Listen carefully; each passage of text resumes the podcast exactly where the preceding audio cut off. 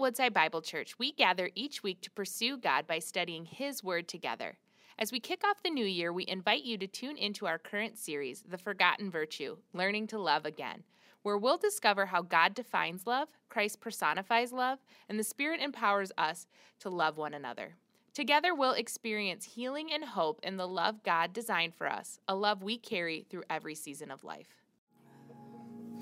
So glad that you're here with us today. Um, I often think about a, a, a passage of scripture before each of our services. Uh, before I preach, yeah, but before each of our services. And um, it's a passage of scripture that, for whatever reason, the Lord really has highlighted to me um, as of recent. And it's, um, it's Jesus in the garden uh, just prior to his death he knows what's he knows what's coming. He knows what's about to happen. Um, he's been in the garden. He's been praying, and he says in John chapter 17, when Jesus had spoken these words, he lifted up his eyes to heaven and said, "Father, the hour has come." What he means by the hour has come is it's time. Like my purpose is about to be fulfilled aka, I am about to go to the cross, I am about to go and die. Says, Father, the hour has come. Glorify your Son, that the Son may glorify you. And um, I think about that verse a lot. I'm a picture guy, I, I see things visually, I learn visually in, in different moments of my life. I think about that verse and I think about what it means for Jesus to say, Glorify me that you might be glorified. Sometimes I think about like a, a giant like body mirror, and it's like, Father, glorify me that, that they might just see you. Like that there would be a mirror just right here, that when they look up at a stage, they're not actually seeing me or a band, but they're actually just like reflecting right to heaven. And like that's my personal prayer. Every time I teach, every time I preach, that is our team's prayer every time we come up on the stage. And yet at the same time, what Kevin was just kind of talking to us about in light of some of the things that maybe we witnessed this week. That is like our prayer for our church.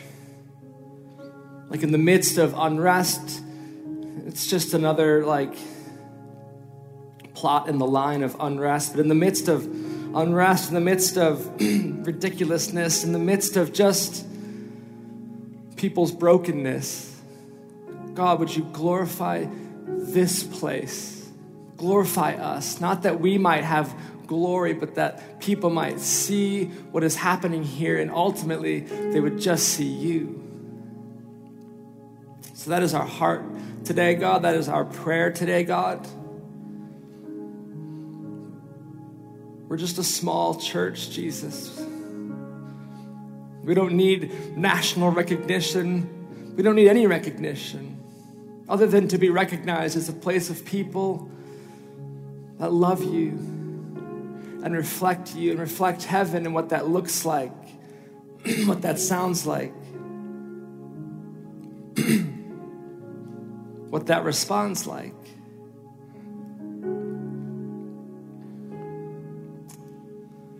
That is our heart, Jesus. That is our prayer, Jesus. Make us more like you. Make us more like you. Make us more like you, Jesus, the Jesus from John chapter 17, who, who asks for glory, not to be glorified, but to bring glory and honor actually to the Father in heaven. Like Brian said, like Kevin said, God, this is your time, Jesus. This is your time, God. This is your time, Holy Spirit. Thank you for inviting us into it, for welcoming us into your presence today. I believe that we are in the presence of God today. You are, are sitting in the presence of God today. So open our ears Open our hearts.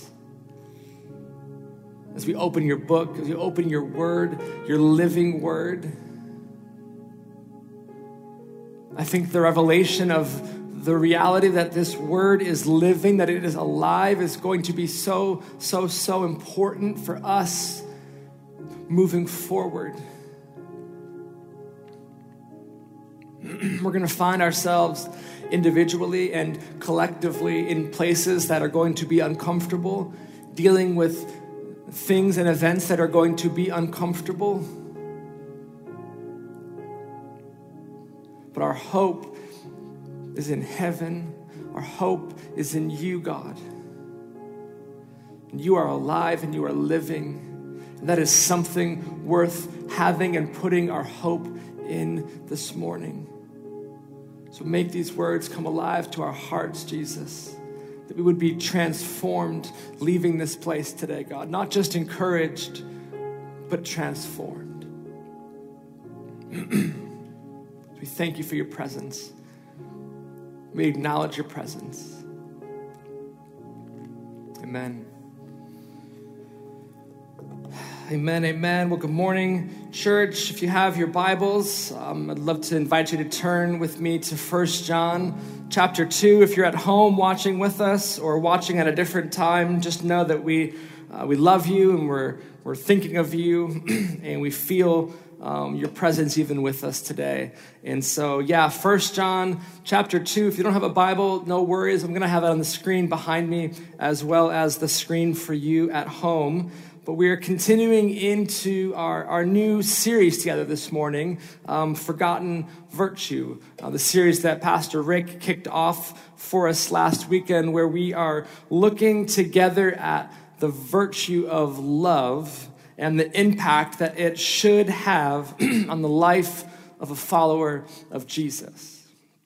And when I say impact, I'm talking about like an all encompassing overhaul of our lives, where love, and specifically God's love, is more than just a weekend experience to be had, rather, an identity and a lifestyle to be lived. And I think that that is a really important um, thing to identify, even right off the bat, in this entire series. The virtue of love or God's love is more than just a weekend experience to be had together. We all walk out of this place together this morning saying, Wow, that was incredible. That was amazing. We really felt the presence of God today. I can't wait to come back in seven days and have that experience again. So, more than an experience, uh, the love of God is, is meant to become more of an identity and a lifestyle to be lived. And this is where we are picking up today with a strong desire to both better understand and comprehend the relationship that us as followers of Jesus ought to strive for with the world when it comes to God's love. Because we are absolutely supposed to have relationship with the world. We are in the world, we are of the world. I think one of the common misconceptions that I see growing even anymore in, in culture and society today, and potentially even in the church, is that, well, because we're Christians or followers of Jesus, um, we don't exist in the world. We're not of the world. There is a divide.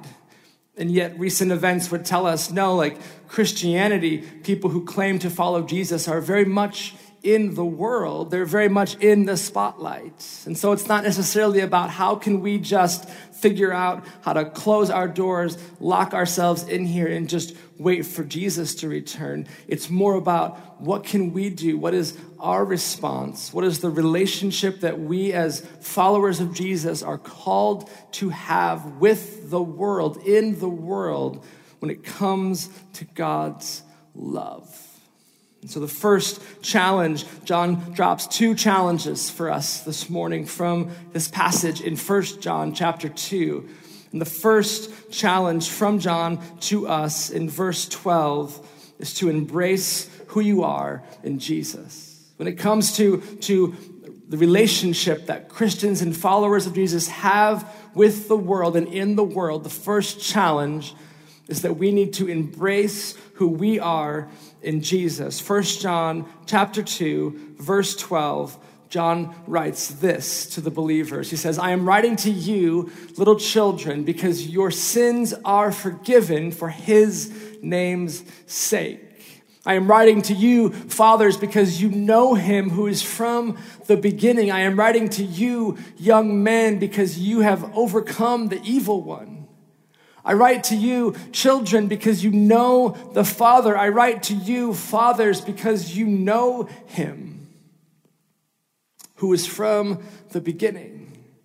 I write to you, young men, because you are strong, and the word of God abides in you, and you have overcome the evil one.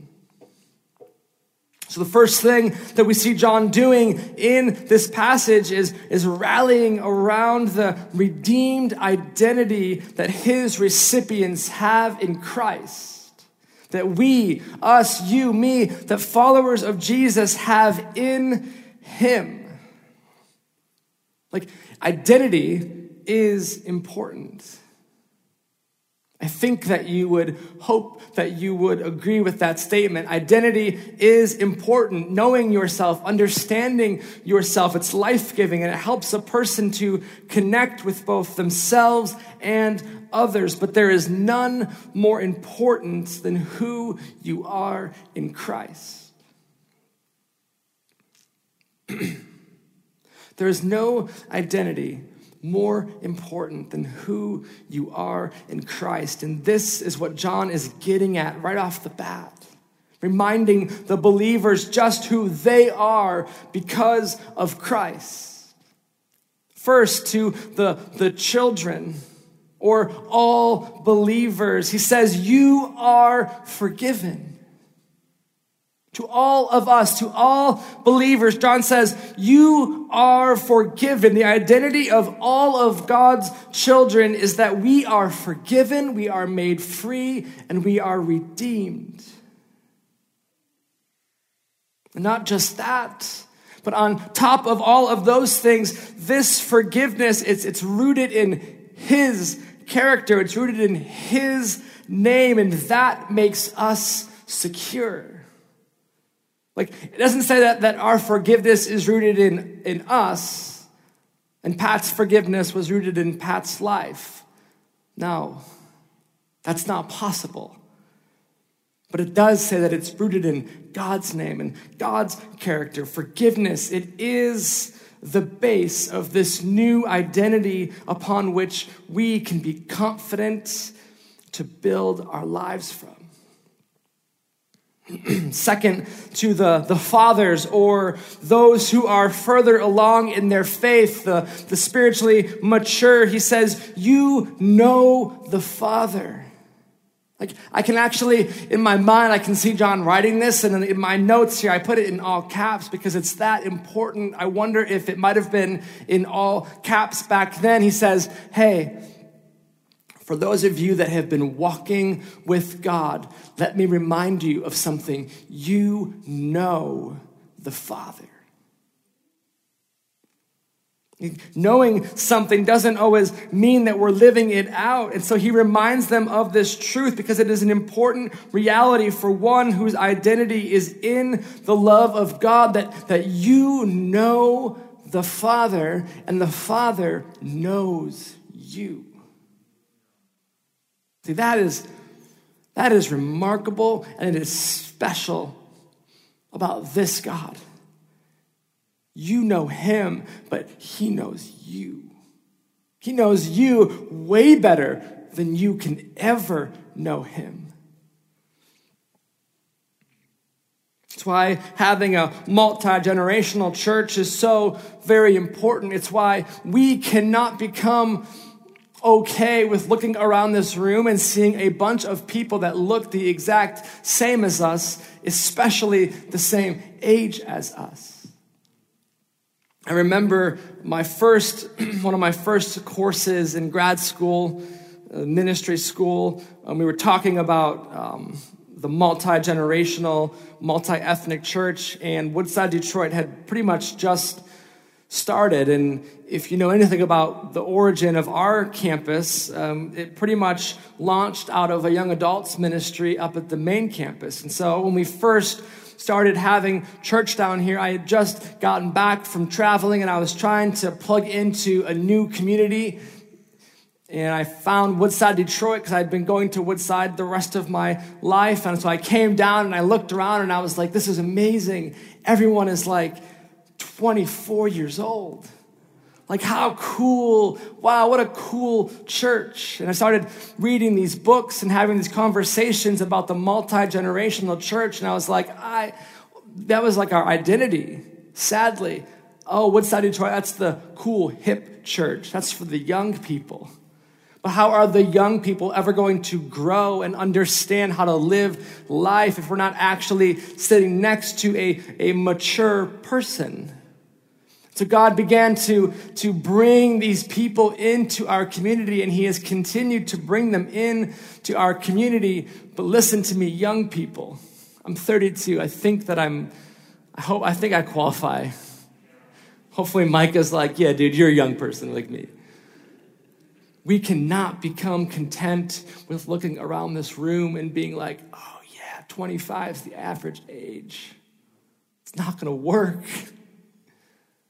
We got, we got people in relationships. We got people engaged. I, I literally need older people to tell me what to do. We need that. We have to have it. And he says right here, like, this is why the multi generational church is so important. It's like my grandma with me at the table before a while. I told that story a few weeks ago, but the spiritually mature have long tasted and seen that the Lord is good, and we need that experience. And so John writes to them as a reminder of what they know well, but are often apt to forget. and finally, right to the young men, or for those through, though young in their faith, have overcome the enemy, he says, You are conquerors. I love how John is picking and choosing these different levels of the believer, both relationally mature and, um, and age wise mature. But he says, You are forgiven. You know the Father, and the Father knows you. And now he says, You are conquerors. That is our identity that we have in Christ, in God's love. You are conquerors. And he implores them to remember that it is because of Christ. Like, as humans, we so often think that we have something or sadly everything in our lives taken care of and fixed, and yet all too often that's when the dam breaks. Like the minute that you think, the minute that I think I have this under control, I've conquered this, I know what I'm doing, I don't need you anymore, I can handle this, you turn around and the dam breaks. So, John is not only providing the encouragement of our identity, but also the reminder of our strength. He says the source of our victory, victory over temptation and the enemy and sin, is the indwelling word hidden away in our hearts. This got me this week the idea of the indwelling word. One of my goals or intentions this year is to, to, to memorize more scripture. That in moments of tension or trial or temptation, like this, this is the voice that I will hear inside first and foremost. When I leave it or rely on myself, to speak up in moments of trial or temptation or tension. When I say, in those moments, Pat, you better speak up, Pat's not speaking up. When you leave it to yourself in those moments, maybe yourself does speak up one time or two times, but I promise you, if this is not the voice that you're ultimately hearing in the back of your head and in your spirit, it's only a matter of time. You want to be conquerors? Like, get in this book. You want to overcome what holds you back and breaks you down? Know these words. It's like the psalmist says in Psalm 119, verse 11 I have stored up your word in my heart that I might not sin against you. Sometimes these verses in, in the Psalms specifically, they're so, so simple, it's easy to just pass right over. But when you pull it out on its own and you read it, you consider perhaps for the first time the power and the authority behind such a statement. I have stored up your word in my heart that I might not sin against you. Puritan John Owen once put it always be at killing sin in your life, for you may be sure that sin is always killing you. Oh, it's the weekend, I'll take a day off. Enemy's like, yes, that's just what I want. Take a day off. I remember leaving Denver, leaving YWAM to drive to a school in Kansas City, and it was a, it was a day off, right? It was a travel day, and uh, me and my friend Brittany, we were at this little um, grocery store around the corner from the YWAM base, and um, I remember we were in line and we had just come out of this school of evangelism. And we were tired um, and we were not looking forward to an eight hour drive. And we're standing in line and I noticed the woman in front of me and she um, had like an ankle brace on. and I felt this like, like the first the first thing I thought, right? The first the first thing I thought was, oh, ankle brace, like we should pray for her. And the very next thing that I heard inside was, It's your day off, man. like, it's okay. And then the next voice that I heard in my head, even louder, was, It's your day off. I never took a day off. I don't take days off to operate in the way that, that I just operate. Like the kingdom doesn't take days off. The enemy doesn't take days off, but we take days off. Oh man, it's Sunday, I'll take the day off. Saturday, no, I'll take the day off. Tomorrow's church, I'll be good. You won't be good. I promise you, I know we won't be good. And so, not only are you God's forgiven child, right? Forgiven for the sake of, of God's own name, not only do you already know the Father, the one whose truth alone sets you free, but you are a victor, an overcomer by virtue of your identity in Christ. And so, in embracing this, John calls us to embrace this, but he also then calls us to reject what the world has to offer, or in other terms, avoid falling in love with the world. Two statements that, that essentially mean the same thing, but for me, I, I find a deeper connection with the idea of, of avoid falling in love with the world. Picking it up in 1 John chapter 2, verse 15, the word says this Do not love the world or the things in the world. If anyone loves the world, the love of the Father is not in him, for all that is in the world, the desires of the flesh and the desires of the eyes and the pride of life, is not from the Father, but is from the world. And the world is passing away along with its desires, but whoever does the will of God abides forever. Avoid falling in love with the world, and it's really about our time and our resources. I think about the story of the rich young ruler who struggled to give up and to give away his power and his wealth. And what John is, is getting at here is that loving the world system and loving God properly is never possible. Like you can love the world system and you can love God, but, but but loving God properly is never possible. Like it just doesn't connect, it just doesn't compute.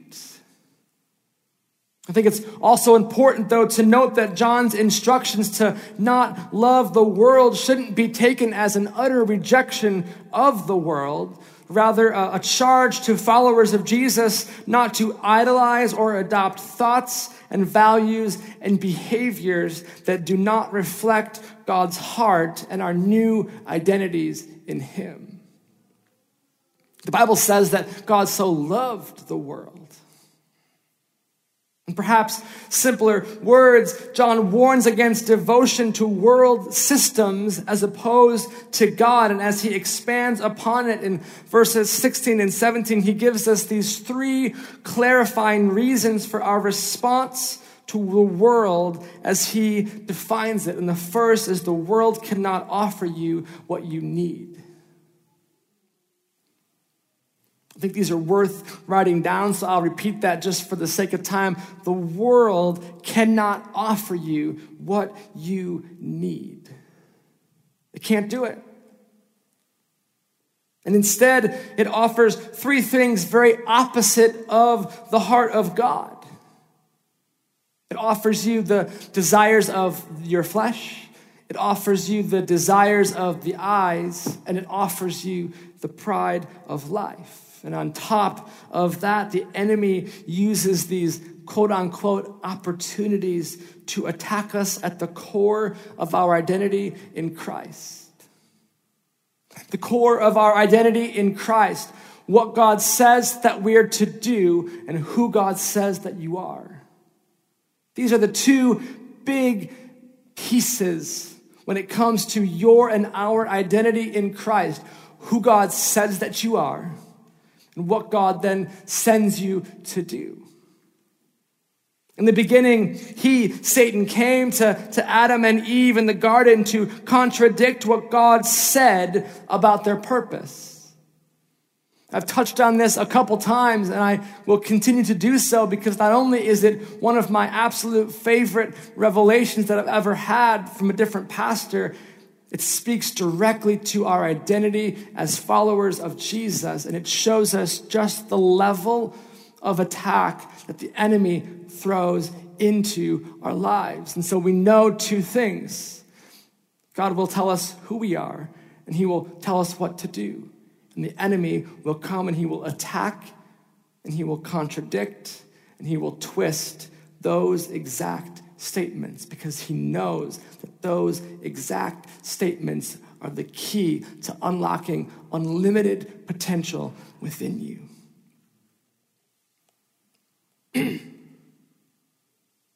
so here's Satan coming at Adam and Eve in the garden to contradict what God said about their purpose. Did God actually say, You shall not eat of any tree in the garden? And so in Genesis chapter 3, verse 6, we see this. So when the woman saw or understood that the tree was good for food, the desires of the flesh, and that it was a delight to the eyes, the desire of the eyes, and that the tree was to be desired to make one wise, the pride of life, she took of its fruit and ate, and she also gave some to her husband who was with her, and he ate. It is so, so important for us as followers of Jesus to recognize the way that the enemy works. Because as powerful as he is, there is a pattern to be seen. And if we can begin to understand and recognize his pattern, not just his pattern, but that it is the exact same every single time from the beginning of creation, even with Jesus. Right? We see and know that, that, that Jesus was in the wilderness fasting for 40 days. The Bible tells us this in Luke chapter 3, transitioning over to Luke chapter 4. It says that as he finishes his 40 days of fasting in the wilderness, the enemy finds him and immediately attempts to contradict who God says he is. If you think back just a few verses prior, you know that Jesus is getting baptized in the river. And what happens? It says that the heavens opened and a dove came down and a voice of God from the heavens boomed out. And it said, What? It said, This is my son with whom I am well pleased. Before Jesus does any earthly ministry, God says to him in front of everybody, This is my son. He says, Your identity is that you are my son. We fast forward now just a couple verses, and we often will think that the first temptation of Jesus is to turn a rock into bread, but actually, I think the first temptation of Jesus is the enemy approaching him and saying, What if you are the Son of God? Like the first thing he tries to do is contradict exactly who God said that he was. So now, here, the enemy says, If you are the Son of God, and he hits him with three temptations that fit his exact mold. I mean, Jesus has spent 40 days in the desert fasting. My man has got to be hungry. And the enemy comes and he points to these rocks and he says, Hey, turn these stones to bread. Desires of the flesh. Jesus responds with scripture. Bible says that the enemy then takes him to this place and he, in a minute's time, he shows him all of the kingdoms of the world. And he says, if you just bow down to me, I'll give these to you. Everything that you can see. Desires of the eyes. Jesus responds with scripture, the indwelling word of God. And from there, the enemy takes him to Jerusalem, to the highest point of the temple. And he says, Jump and call on your angels to save you. The pride of life. Like, this is how he works. This is how he always works, doing everything possible to incline us away from God and what he says through our appetites, through our attention, and through our ambitions. Not only can the world not offer you what you need, but also it cannot provide you what it promises. See, when you really boil it down, it's really just shadows with no substance. John Tyson said this week, the vast majority of people have gone through 2020 not trusting God, but in self reliance. And when you look around culture and those who depend on themselves. Those who have been shaken to the core, they've been shaken because the soil of secularism doesn't have all the nutrients for the human heart to flourish in environments like this. That is profound. They've been shaken because the soil of secularism doesn't have all of the nutrients for the human heart to flourish in environments like this. We need more for times like this than our culture or the world has the capacity to give us. The world cannot provide you what you need, and the world cannot provide you what it promises. And finally, the world cannot offer you what lasts.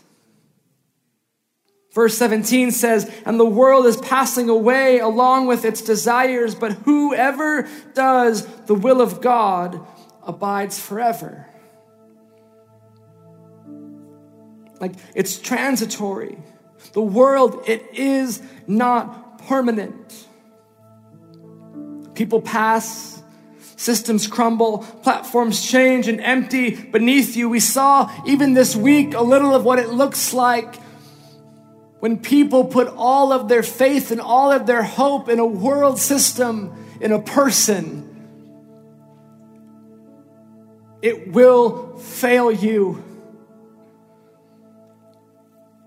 And yet, at the same time, it's been happening over and over and over from the beginning of time. And sadly, it will continue to happen over and over and over until the true King Jesus returns and establishes his rule and his reign. had uh, a lot of conversations this week with a, a bunch of different people. One of the revelations that I had, it's not profound by any means. It's probably a revelation that a lot of you had. You flip on the TV or you hop on social media or Twitter on Wednesday and you're like, this isn't, this isn't real. This has just got to be, this is, can't be real. And then there's more, and then there's more, and there's more. And we're glued to a TV because we're watching something unfold that's just embarrassing and sad, and yet at the same time, we're thinking deep, deep down in our, in our spirits, like, this, this doesn't happen here. And yet, people are all the same, and they've always been the same, and they'll always be the same. And you open up the Word and you go back to the Old Testament, to the moment when God's people were like, We want a king, like a real king, like a human king. And He's like, That's not a good idea. And they're like, We want a king like them and them and them. And God's like, Fine, I'll give you that. But you don't even know what you're asking for. And we read stories of, of a good king, and he passes on, and, and then there's six or seven awful kings, and then they pass on, and there's a good king, and then there's six or seven bad ones. And there's uprising, and there's uproar, and there's sadness, and there's sorrow, because people are human. And it's been happening since the beginning of time. What we are experiencing is nothing new, it just might be new for us.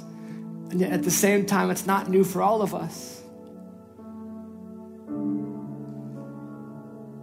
And so, by his promise, we are waiting and we are looking for a new heaven and a new earth in which righteousness dwells. And by contrast, the one who does God's will in this context, loving the things that God loves and not loving what he hates, will abide and dwell with him forever. And that is the promise at the end of the day for our identity in Christ.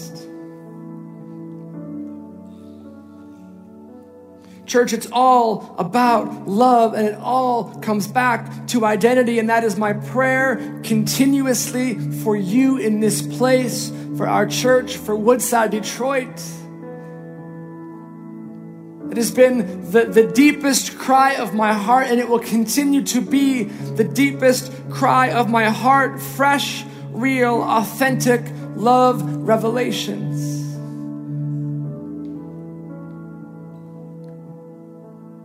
End of the day, at the end of your life, at the end of your time, even in this community, you're not going to remember uh, everything I said, or Tim said, or Kevin, or Rick, or Ryan, or anybody else, Jamie. You're not going to remember what we said. You might remember how you felt in front of us the one thing more important than anything that I pray over you is that when your time is done in this place or on this earth, you can walk out those doors and you can say, Man, I thought I knew God's love, but I only knew about it. But then I, but then I, then I knew it.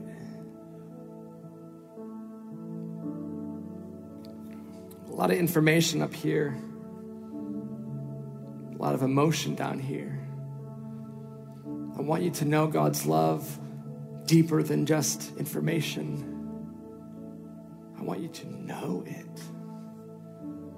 He wants you to know it.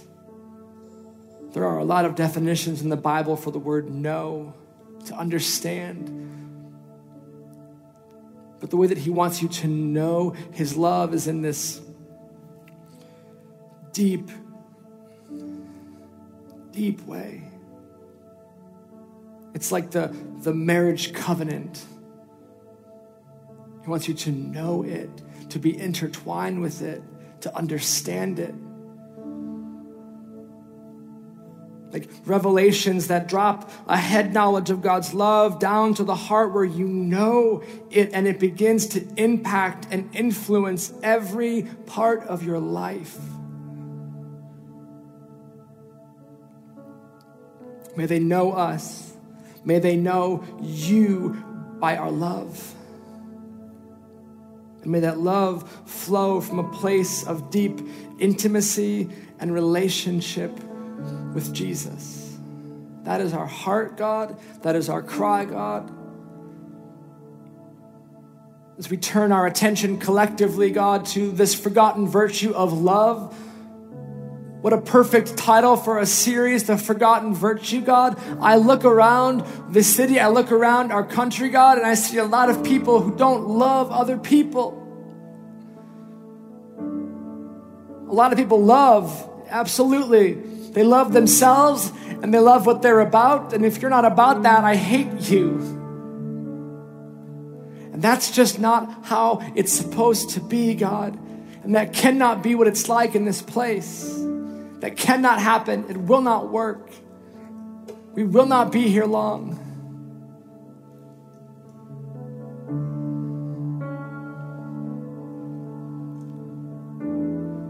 God, make us a place that people come to know and recognize and associate with just love.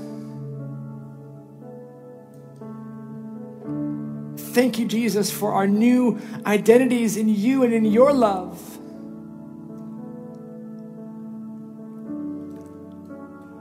There's a verse, right? It talks about in the Bible, it says, perfect love casts out all fear. And I never truly understood what that verse meant until I had that revelation of love where it dropped from my head to my heart in a worship set one night. And I looked up and I saw Jesus on the cross and he said, I love you. I did this because I love you. And something in that moment, it clicked in my life. It clicked in my head. It clicked in my heart. And I just knew that I was loved by God. And in that moment, nothing else mattered.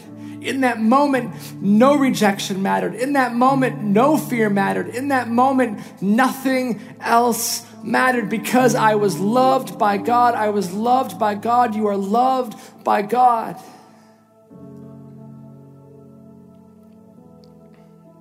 He says, even if the worst thing happens to you, I love you and you know it, and you will be with me forever.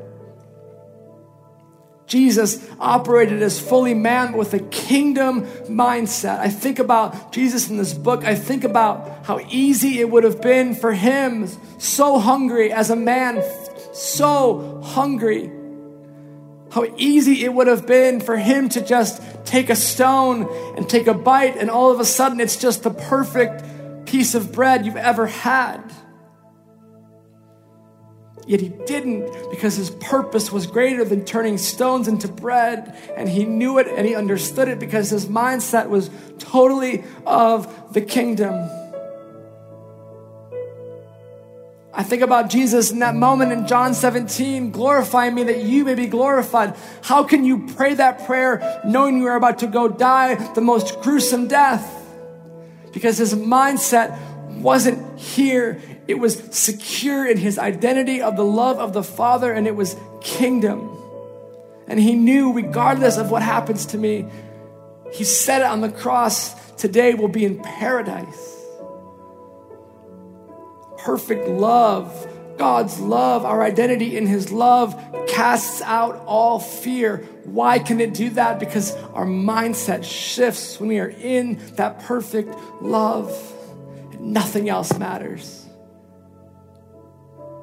rejection, if I get rejected every single day of my life, that does not have anything to do with my identity as a son or a daughter loved by Jesus.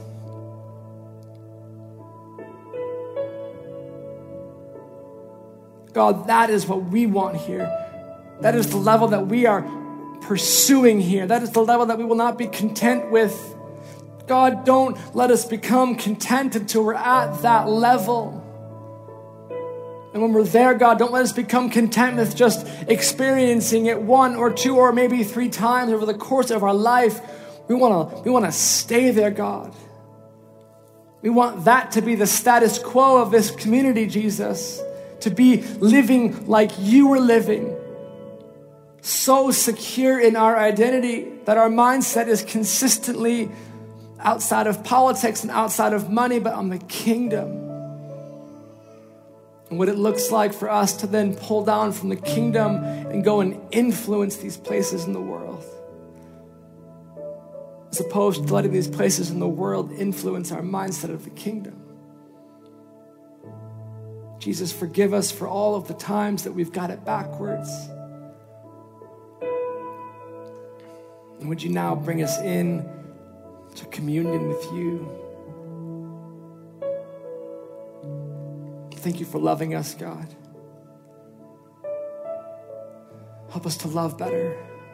Help us to be better. Amen.